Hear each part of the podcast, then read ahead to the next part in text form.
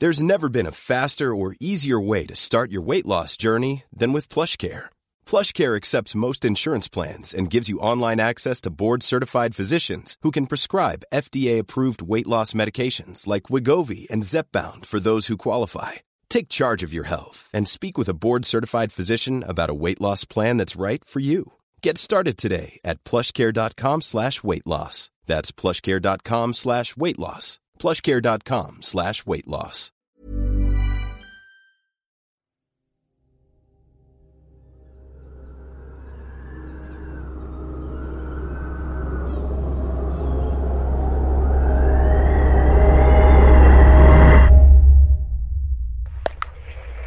So, here we are, recording again. It's um, Thursday evening. We've just got back from Cork. Sometime last summer, Ian gave us a memory card with some old files on it. It was an audio diary he'd kept for a couple of years, and he thought we might find some of it interesting. I do believe that these cases are winnable. Whether I deserve any damages, I don't know. He's talking here about a decision he's come to to sue eight newspapers, taking on the media for defamation of character.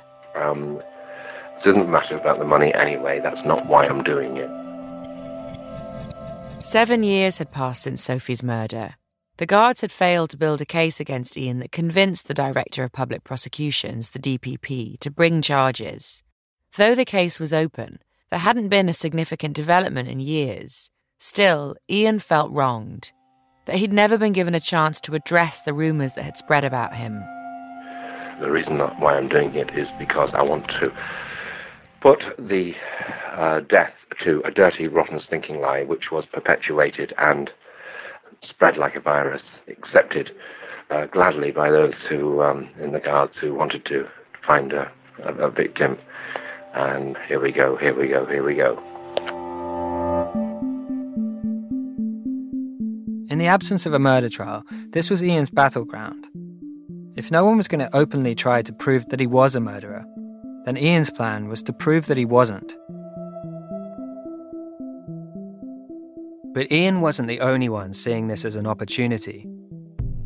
This was a civil trial. Officially, it had nothing to do with the guards, but they drove a key witness up to the courthouse to make sure she testified. And though none of the guards testified, Ian's lawyer Jim Duggan says they were a constant presence in the courtroom. It seemed to me that they had more interest in the newspapers' actions than the newspapers themselves. They saw this as an opportunity, perhaps, to do against Bailey what the DPP wasn't doing that is, to try to expose him. I certainly wasn't prepared for that. The Sophie Toscan du Plantier case had been stuck. When Ian took on the papers, the guards saw a way to pry everything loose. A lot will occur now in a very short space of time. The decisions I make and the way I handle the next week, few weeks, will define me um, and my life and whatever I am forever.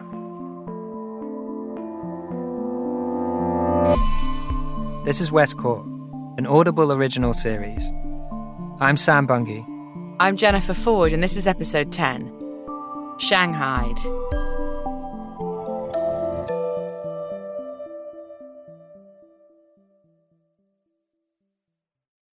Jim Duggan, Ian's lawyer, says taking on the newspapers was an easy decision. As far as he could see it, the papers had shredded the reputations of both Ian and Jules. They accused her, for instance, I remember the Sunday Independent accused her of having a child, an illegitimate child, with a guy called Indian Joe, who lived in a TP on Long Island. I mean, this was absolute rubbish. Jules sued over this one article, and the newspaper settled. Ian was more ambitious. He sued eight newspapers from both Ireland and the UK for a possible total of 260,000 euro. Jim hoped that Ian's suit would go the same way as Jules's. He said cases like these are often settled on the courthouse steps, the day the trial is due to start. But things didn't go according to plan. He waited, but no one approached him. The newspapers had come loaded for bear, with a defense team instructed by four separate firms of solicitors. and it was clear that morning just how scrutinised the lawsuit would be. The street outside Cork's Circuit Court was closed off to traffic. The last occasion I was made to feel very much the accused person, and of course I am the accuser. A reporter on the day said that the press outnumbered the legal teams and the onlookers put together. Ian Bailey emphatically denies involvement in Sophie Toscan du Plantier's death. He has said this trial is about convincing ordinary people he had nothing to do with it. Unbelievable. It was like living in a bubble. Ian dressed for the cameras. He showed up for court in a light grey suit, blue shirt, and maroon tie, carrying an old leather satchel with his notes and clippings for the trial. The discovery of Saddam Hussein was the only thing that got me off the front pages of the papers in about a week. He enjoys being the centre of attention, you see. Ian, just one comment.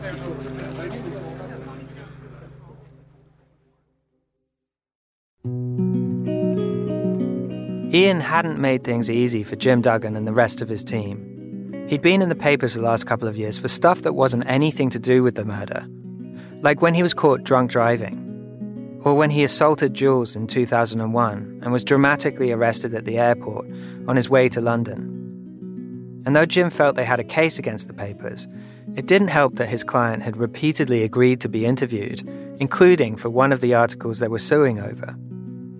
He's extraordinary. He'll do nothing you tell him. I mean, we'd, uh, we would tell him to keep his head down, keep his mouth shut. He'd do anything but. Jim Duggan laid out Ian's claims against the newspapers that they'd printed several false claims about Ian's history of violence against women, including his former wife, and that he'd been seen washing blood from his clothes near the crime scene. And he claimed generally that Ian had been tried and convicted in the press. The newspapers were just defending their right to describe Ian as a suspect, and that they were correct to describe Ian as a violent man. Ian and his team didn't know that lawyers for the newspapers had been working with a retired guard turned private detective, a personal friend of Detective Dermot Dwyer, to serve summonses around West Cork. And they had learned enough about the guard's case to assemble a small army of witnesses from West Cork ready to speak out about Ian. 26 turned up to testify.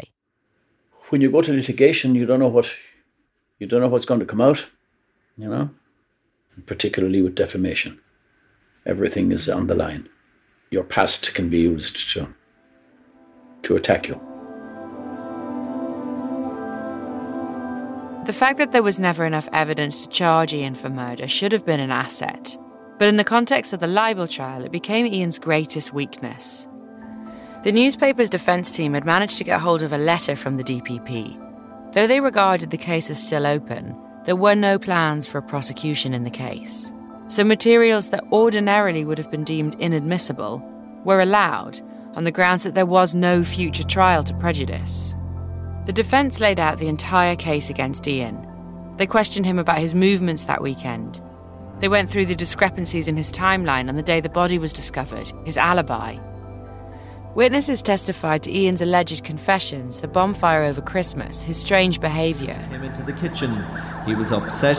He put his arms around Richard Shelley and said, I did it. I went too far. At trial, Ian insisted he had never met Sophie. He had just seen her once, from a distance through a window, when he was doing some gardening for Sophie's neighbour Alfie Lyons. But Alfie contradicted him testifying that he was 90% sure that on that day he had introduced Ian to Sophie. Things were not going to plan. Ian remembers standing in the shower one morning before court, praying.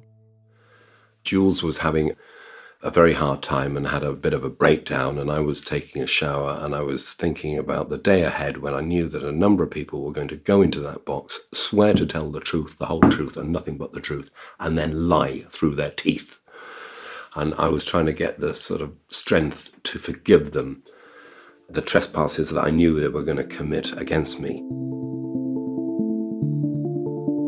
In the second week of the trial, Marie Farrell delivered what must have been the most gripping testimony of the entire hearing, certainly the most damning for Ian. Marie, the soft spoken mother of five, dressed all in black, told the court she hadn't wanted to come. Another woman, Marie Farrell, claims she suffered harassment and intimidation from Ian Bailey, including cutthroat gestures and his finger pointed to his temple, after she made a statement to Gardaí, placing him at Kealfadda Bridge near the murder scene on the night in question. Jim Duggan tried to call a stop to it all. He said, This line of questioning of getting motive, opportunity, lack of alibi seems to be attempting to say, yes, he did it, but this wasn't supposed to be a murder trial. We were shanghaied, basically. I mean, I basically walked into a trap, I think. During Ian's third day on the stand, the defence produced material the guards had found during one of their raids.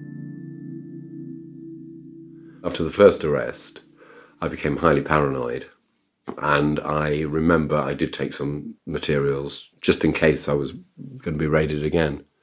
But it wasn't to do with hiding anything that I didn't want anybody to see, particularly, although I, I mean, these were private writings. Private writings, journals, a stack of hardback notebooks, things he'd stashed in the garden shed of a friend of his. I just they had a lot of poetry. I mean, I just used to write things. Reading through some of the entries in Ian's journals, you get why he wanted to keep them private. There were graphic fantasies about orgies. He wrote, I'm totally obsessed with sex. I really enjoy watching hardcore pornographic eroticism. I cannot get the acts out of my mind. And there's a short story about a man contemplating allowing his partner to have sex with another man while he watches. Ian wrote, he wondered if he could handle his lover being taken by another nasty, bearded, bristling animal of a dog man. We were all taken by surprise. They cherry picked uh, bits and pieces, which um, they, they, I guess they thought, you know, would allow them to paint me in a, um, a bad light. Imagine you were in my position where, you know, you're in the box and I put it to you, Sam, that you, you know, you says here, you know, had three wanks last night rather than the usual two. You, uh, you know, and, and stuff, personal stuff, starts to come out. Um, clearly, it's not it's not going to be a pleasant experience. Ian wrote about his drinking, and he wrote a lot about violence, specifically his violence against Jules. A lot of damaging evidence emerged during the libel trial, but nothing more explosive than this. There'd always been talk in West Cork about it, but the libel trial was the first time most people were confronted by the full violence of these incidents. Ian Bailey's cross examination began late this afternoon, and almost immediately he was challenged about what's been described as his stormy relationship with his partner Jules Thomas. In his direct evidence, he admitted that he'd fought with Ms. Thomas three times in 13 years, and he described how he'd pushed her away during one of those fights. This afternoon, though, counsel for the newspapers Paul Gallagher challenged Ian Bailey if this was the whole truth. In his diaries, Ian described himself as an animal on two feet, writing, There's something badly wrong with me. After one assault, he wrote, I feel a sense of sickness at seeing my account. I actually tried to kill her. If you had known that they were going to use them, would you have proceeded differently? Probably wouldn't have proceeded at all. I probably would have advised Ian Bailey to leave matters lie. Uh, he'll only be doing more harm than good by going ahead with his actions. Whether he would have agreed to that or not, I don't know. Paul Gallagher put it to Ian Bailey repeatedly that he'd written in his diary that he'd actually tried to kill his partner Jules Thomas. Mr. Bailey replied, It says so. And he acknowledged that he'd forgotten he'd ever been so frank with himself to a lot of people who followed the trial at the time, Ian didn't appear to be ashamed about a lot of this. It was as if Ian didn't quite grasp the seriousness of the situation. Under cross examination, Ian said some of these graphic descriptions were best considered in the abstract, as poetry. In one passage, Ian had written, I made you feel death was near. When questioned about it, Ian riffed on Jules Thomas's name, saying, I was brought up with another Thomas, the poetry of Dylan Thomas, and death is always near. Then he said, If I hadn't known I had written that, and I just heard it from your lips, and someone said to me, Who do you think might have written that? Was it Dylan Thomas? I wouldn't dispute it. His old would be tutor, the poet John Montague, remembered reading that line about Dylan Thomas in the paper. He was struck by Ian's arrogance, comparing his writing to that of a great poet, and that he didn't seem to be aware of what was happening, how badly he was coming off. He told us Ian seemed to be at the centre of his own play. But a lot of the details in his writing actually matched up with reality. The one act of whiskey and juice violence coupled and cracked in an act of such awful violence I made you feel that death was near. There's a day of 15th of May, 1996. Um, so what did that mean? Well, I mean, I I wrote those words, I guess. Um, uh, that we'd, we'd had a, a I think uh, the 15th of May. I think that was an I forget the incident, but I we'd, we'd had an there'd been an incident, and I was ex- making a reference to it. This is the violence in the car. I think so. Yes. And so this this bit of um, writing is in reference to that. I'm. I do you know. I think it, it must be. It can't be anything else. Um, is that how you would describe what it was? Um, I don't. I can't remember, but I, I wrote those words then. But you can't remember if that if that's how it felt that it was a, a act of madness. No, I mean I, I, I was obviously trying to express something, but it obviously was a private uh, reference. that you never thought would be public. Well, I don't think anybody ever thinks. Uh, otherwise, you wouldn't actually. You you you'd stop. You'd give up writing, wouldn't you? Ian admitted in court to being violent with Jules three times. The first was in 1993. They were staying at Jules's friend's house in Cork City. They'd gone to bed having both been drinking and got into a row about getting comfortable in the narrow guest bed. At first, during his testimony, Ian downplayed the incident, calling it a tussle. He said there had been some degree of violence, but he didn't hit Jules, he just pushed her out of bed. But under cross examination, he conceded that he may have struck Jules after she hit him.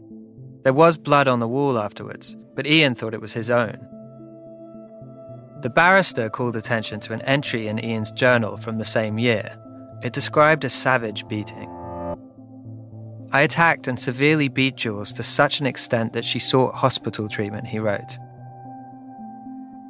At present, two nights on, she's badly hurt and walking wounded, with bruises on her face, lips, and body.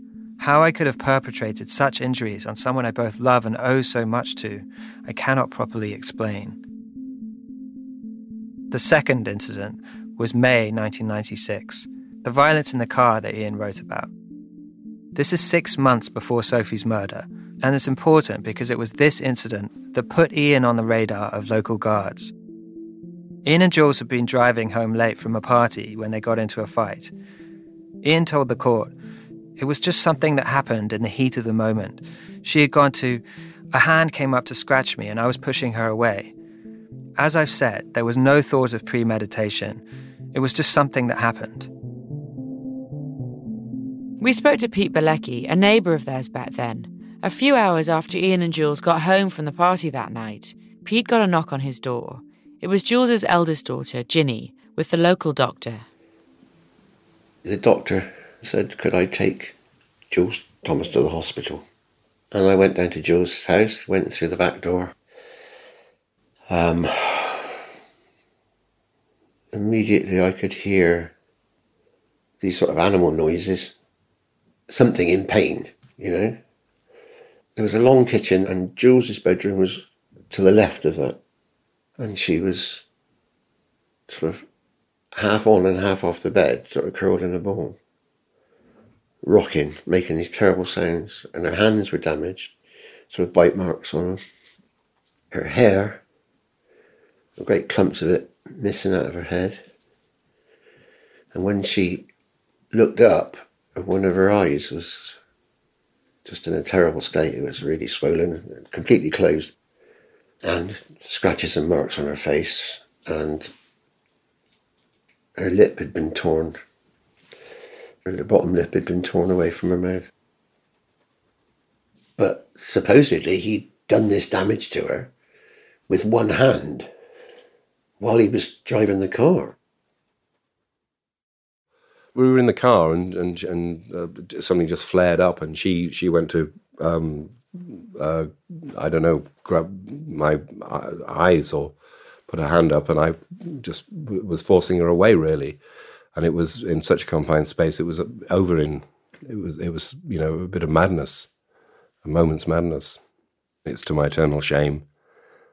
You know, it's, it's with me and something I live with, and uh, I don't dwell on it. Um, I, I, I wouldn't, I'm not trying to shift the blame, but it wasn't entirely my my fault, and we'd both been drinking at the time.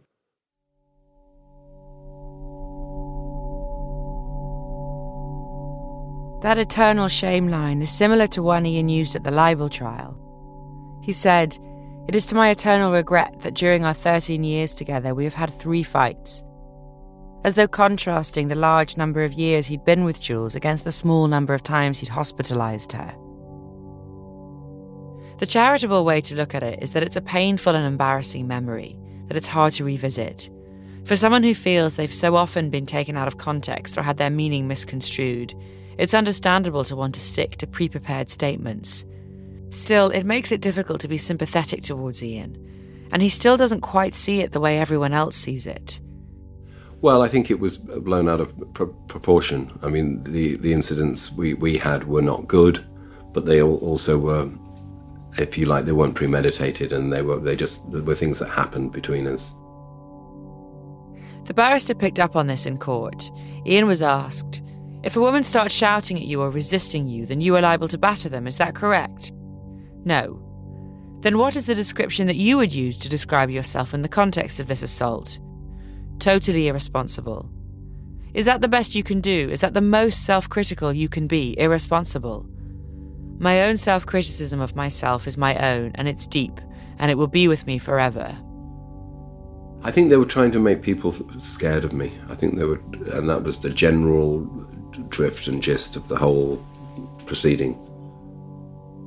So, but when he says you're a violent man, you that's not how you. Do you think you well, are a violent man? No, I don't. Um, and I, I, think anybody who knows me knows that I'm not. Were you? Well, I think with um, drink with that whiskey taken, um, it's undeniable. That, but I mean, it wasn't any pre. Again, I say premeditated. There was no. There, these were things that just happened between us when we've both been drinking.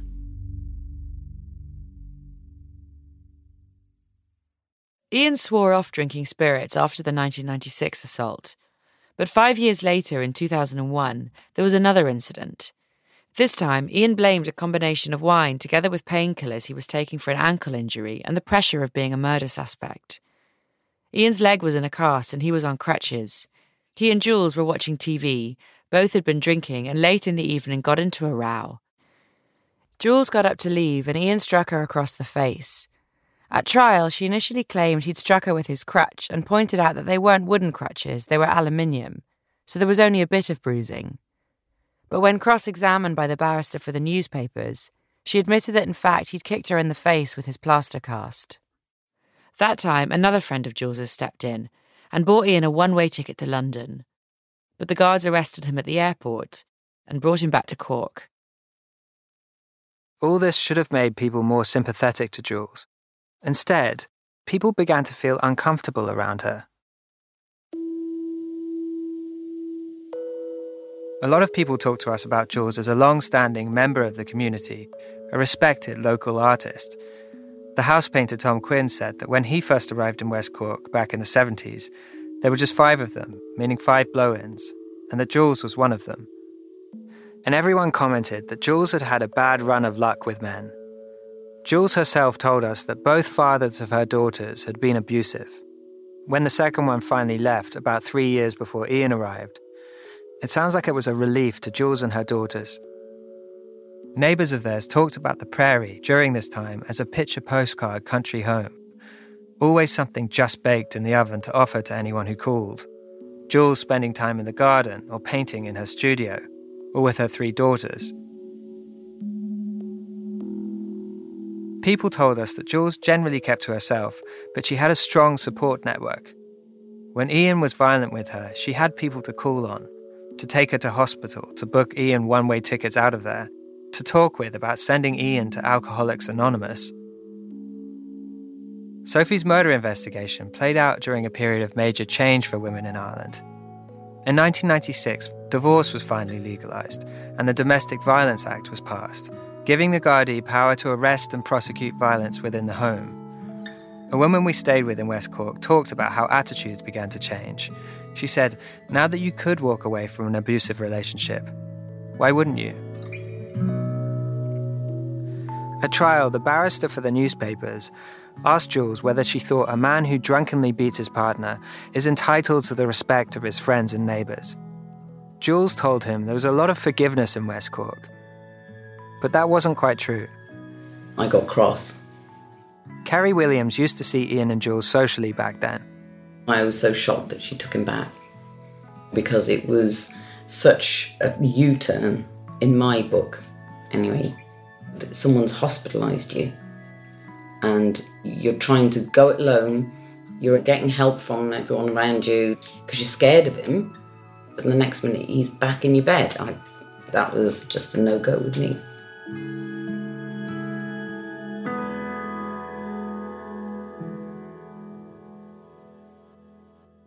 Len Liptic, another early arrival to West Cork, who'd known Jules for years, felt he'd been a friend to her. He talked her through tough times when she was worried Ian was drinking too much. When people are there to offer a hand and somebody doesn't want to open up and, and, and accept it or, or be there or to be honest with you or something, then how, how long do you hold your hand out for? You know, there is a, there's a limit to everything. Len remembers it was during a radio interview when he says he heard her lying. One morning, and the reporter said to her, um, Has Ian ever been violent towards you? And she said, No. That was the big, big thing for me. It Was the obvious lie and the way she said no. It wasn't like I was the only one that knew that. You know, everybody saw it. You know, anybody that's seen her out in the street with a black eye but, you know, it was just so obvious that it was difficult to deal with. However difficult people around Jules were finding it to deal with the fact that she kept taking Ian back, the murder further complicated everything. People began to think, well, if she's excused Ian's violence against her and lied about that so easily, then what else has she excused and lied about? Well, that's it. You know, there was one lie, and plus all the other rumors that were going on, loads and loads of rumors about fires and clothes and things said to different people, and and the evidence, the hearsay evidence, was mounting like a, a pile of rubbish. It was incredible. At trial, there was a long and painful exchange between the barrister for the newspapers and Jules as he went round and round the question of why she had forgiven Ian. Forgiven the unforgivable, the barrister put it. Was he still talking about the domestic violence? The implication was that Ian's violence against Jules made him a good suspect in Sophie's murder. That he had a track record of extreme violence, of inflicting the kind of injuries sustained by Sophie. That he was animal like. It seemed that Sophie had been killed in a frenzied attack by someone who'd lost control. And as Ian's diary revealed, He'd already tried to kill before, with Jules. Jules said that the violence had been blown out of all proportion by the lawyers. It was a domestic issue, she said. She believed Ian when he said he hadn't been violent with his former wife. We put it to Jules did she think Ian's assaults on her meant he could be violent towards other women? She said no. There's no shortage of people in West Cork who'll tell you they're thinking on Jules that she's managed to fool herself into believing that Ian's innocent, that she's too scared of him to speak out, or that she's the violent one, that she started the fights. And if you talk to enough people, sooner or later someone will lean in with a conspiratorial tone and tell you that Jules did it, that she killed Sophie out of jealousy. People tell you this as though it's some new, insightful theory on the murder case. But this kind of thinking is exactly in line with common assumptions about women who choose to stay in abusive relationships. The question, why don't you leave, is so often asked of them. It seems so simple from the outside. We spoke to several experts who explained not just how difficult and often dangerous it can be to leave, but also how many women love their partners and don't want to leave, they just want the abuse to stop. They explained that when women choose to stay, society so often loses sympathy with them and even ends up blaming them for the violence, concluding that they must invite it or enjoy it on some level. It seems like the murder allowed people to take these tropes up a notch. Jules wasn't just complicit, even instigator of the violence against her. She was capable of extreme violence herself, capable of murder. We even met a guy who told us he buys Jules's paintings because he thinks when it comes out that she's the murderer, they'll be worth more. I don't really care what the community thinks about me. It's only gossip a lot of the time what they're doing. You know, it's just something for them to talk about. During all our visits to the prairie, it was a rare thing to draw Jules in from her garden or out from her studio and into a conversation about the case. It's hard to know whether that's because she's shy or just battle weary. Occasionally, she'd sit down alongside Ian and go through a particular aspect, but getting time alone with her always seemed optimistic. Jules was lukewarm about the idea, and once when we tried it, taking a tour of the garden, Ian kept wandering over, which kind of defeated the purpose. But late last winter, about two years after we first met, Jules agreed to talk about the libel trial. So while Sam and Ian sat in the kitchen, Jules and I went into her studio. It's a large room at the end of the cottage, with windows all along one side, and Jules's intricate oil paintings of West Cork all along the other. We talked about what the libel trial was like for her, with all the emphasis that was put on Ian's violence. It was like sort of, um, let's make her out to look a really low piece of life, as if she didn't have any standing in society or anything, you know. It was really, really horrible. Vicious. And with um, Ian's diaries, did you know about them? Did that come as a shock to you? Not particularly. Um, I knew he'd written lots of stuff. I mean, he read a lot of it out to me. I, I don't really I thought, oh, well, it's all part of the creative process, you know, you've got to see life from all angles, really. And a lot of it was kind of almost fantasy level, and they were taking it literally. It was a bit ridiculous, really. You know, I mean, didn't bother me. It didn't bother you to hit No. that he'd written about, you know, beatings or whatever. Well, I mean, if it's his way of getting it out of his system, I suppose I know he was in remorse about it. How did it feel to have details about your private life suddenly made public like that? Well, I didn't feel I had anything to be ashamed of. I mean, you can say violence in the home was not common, but it's not unheard of. I mean, there's thousands of cases every year. I think some women have had much worse men who beat them up and lock them up and do all sorts of awful things to them, you know. You know, it wasn't anything premeditated. That doesn't say it's right, but it does happen with alcohol. And we did used to drink a lot, much too much. And I, I think just we got argumentative. But um, they were making out that Ian was some kind of demon, but he wasn't at all. I mean, it was it was never anything that went on and on. It was like a sort of flash, quick over, and oops, shouldn't have done that sort of thing, you know. But I think he did drink too much, yeah. And it would change him suddenly, and it was like he'd go into a black mood. And what does a what does a black mood look like? Um, I don't know. He just he just got withdrawn and went went and stewed in his own juice somewhere, you know. I, don't- I knew it would pass.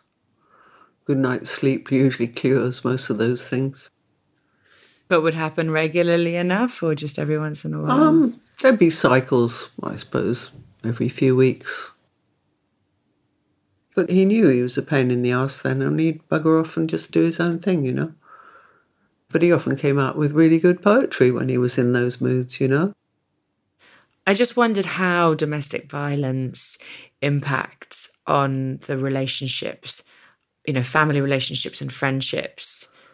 I don't think it does much good for, save for my daughters. They were pretty horrified and disgusted. So how do you deal with that? I said we just have to move on and learn learn to improve ourselves. And so because, you know, you'd had difficulties in previous marriages, but they had left and now you were here with your daughters, Ian was quite a big character. Were you mindful of that or wary of that bringing him in? Oh, yeah, I was, yeah. There wasn't a male presence in the house, and they got a bit spoilt by having me all the time, I think. But it was a bit, not lonely necessary, but it was definitely lacking something. I felt my existence was. It didn't feel natural. Be without a partner. Didn't feel right. And just human, really you know. Did you see yourself as a victim? No, never. Why do you think that is? Dunno. Just didn't. It's not in my mental makeup to think on those lines, I suppose. Poor little me doesn't come into me. I had good relations with neighbours for over 20 years and suddenly they, they weren't talking to me and stuff like that or you know, sort of turned their back on me in the shop or, you know, whatever. It was just horrible.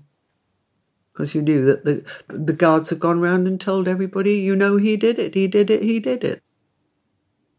Do you think that the friends kind of distancing themselves, do you think that Ian's behaviour had anything to do with that? Well, I, I should think it did, but they, they knew that we could forgive and forget, and it was our own problem. And, it, and if we, we seemed to make it up all right, and have you managed to, or have you tried to um, rebuild those friendships, or do you feel let down by people? No, I think they feel awkward. We say hello, and that's about as far as it goes. I mean, when people are in a relationship, is it right or wrong to stay together because you have a few flare ups and a few violent times together, but you actually love each other? And what, what you know, I mean, I, I want to go on living with him, and that's it, you know. But it's luck, really, at the end of the day, isn't it? That's what Dad always used to say. What with relationship? Yeah, it's luck. You just meet the right person or not. And it's not straightforward, happy road all the time, life, is it? Not a bed of roses.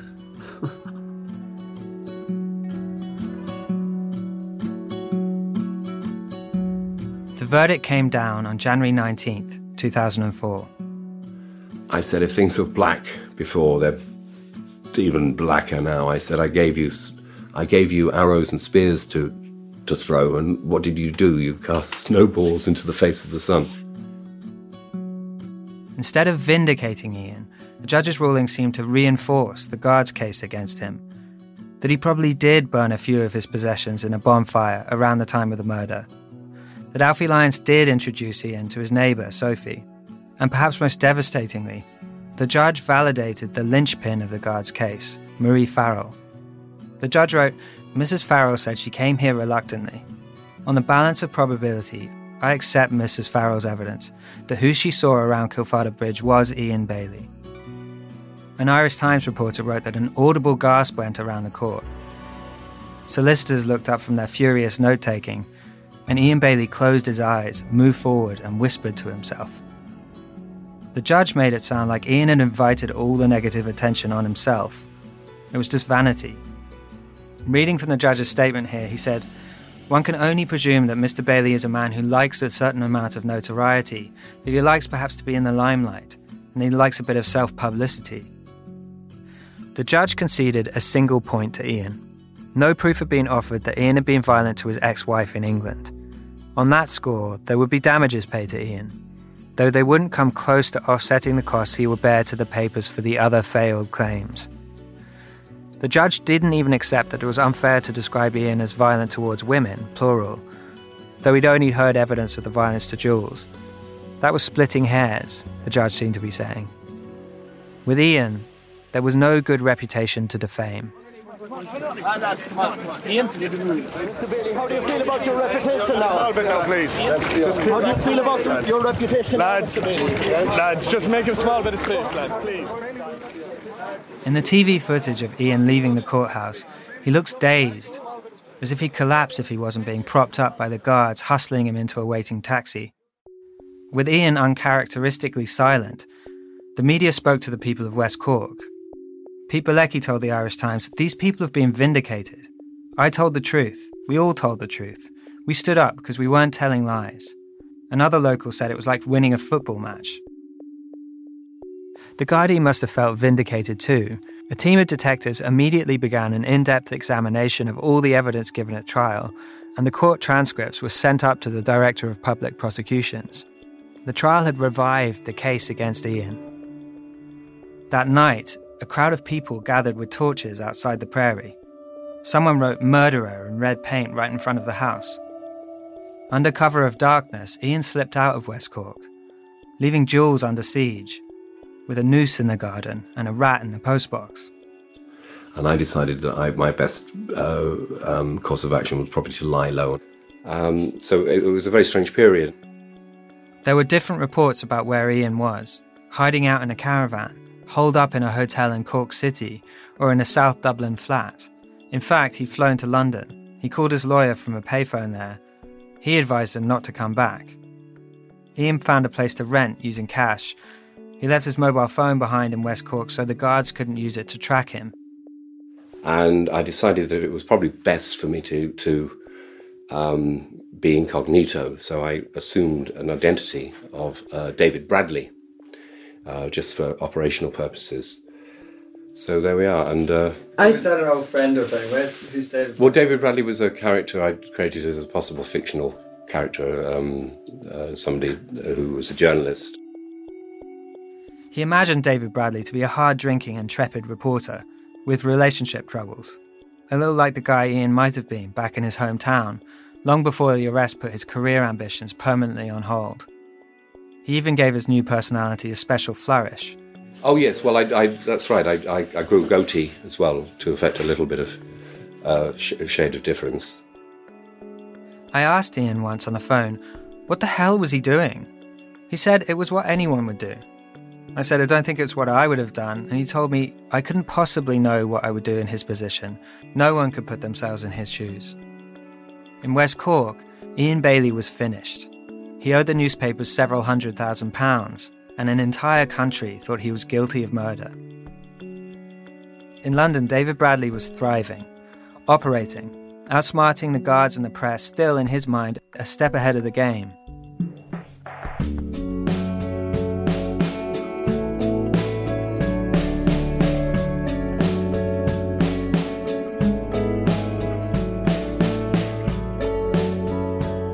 West Cork is an Audible original production Written and produced by Jennifer Forde and Sam Bungey.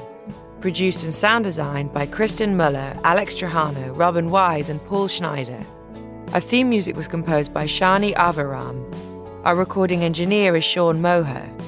West Cork is edited by Mike Olive. Our fact checker is Christine Baird. And Jesse Baker and Eric Nuzum are the executive producers.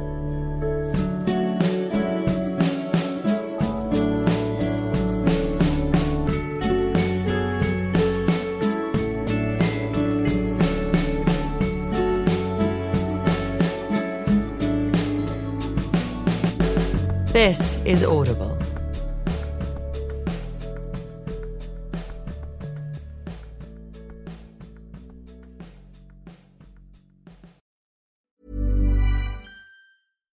If you're looking for plump lips that last, you need to know about Juvederm lip fillers. With Juvederm Volbella XC and Juvederm Ultra XC, your lip look, whether it's subtle or bold, can last up to one full year with optimal treatment and no additional maintenance. Find a licensed specialist and see if it's right for you at juvederm.com today. That's J U V E D E R M.com. Add fullness to lips in adults over 21 with Juvederm Volbella XC or Juvederm Ultra XC. Do not use if you have severe allergies or a history of severe allergic reactions, or if you're you're allergic to lidocaine or the proteins used in Juvederm. Tell your doctor if you have a history of scarring or taking medicines that decrease the body's immune response or that can prolong bleeding. Common side effects include injection site redness, swelling, pain, tenderness, firmness, lumps, bumps, bruising, discoloration, or itching. As with all fillers, there's a rare risk of unintentional injection into a blood vessel, which can cause vision abnormalities, blindness, stroke, temporary scabs, or scarring. For full important safety information, visit juvederm.com. Hiring for your small business? If you're not looking for professionals on LinkedIn, you're looking in the wrong place. That's like looking for your car keys in a fish tank. LinkedIn helps you hire professionals you can't find anywhere else, even those who aren't actively searching for a new job but might be open to the perfect role. In a given month, over 70% of LinkedIn users don't even visit other leading job sites. So start looking in the right place. With LinkedIn, you can hire professionals like a professional. Post your free job on linkedin.com slash people today. Normally, being a little extra can be a bit much. But when it comes to healthcare, it pays to be extra.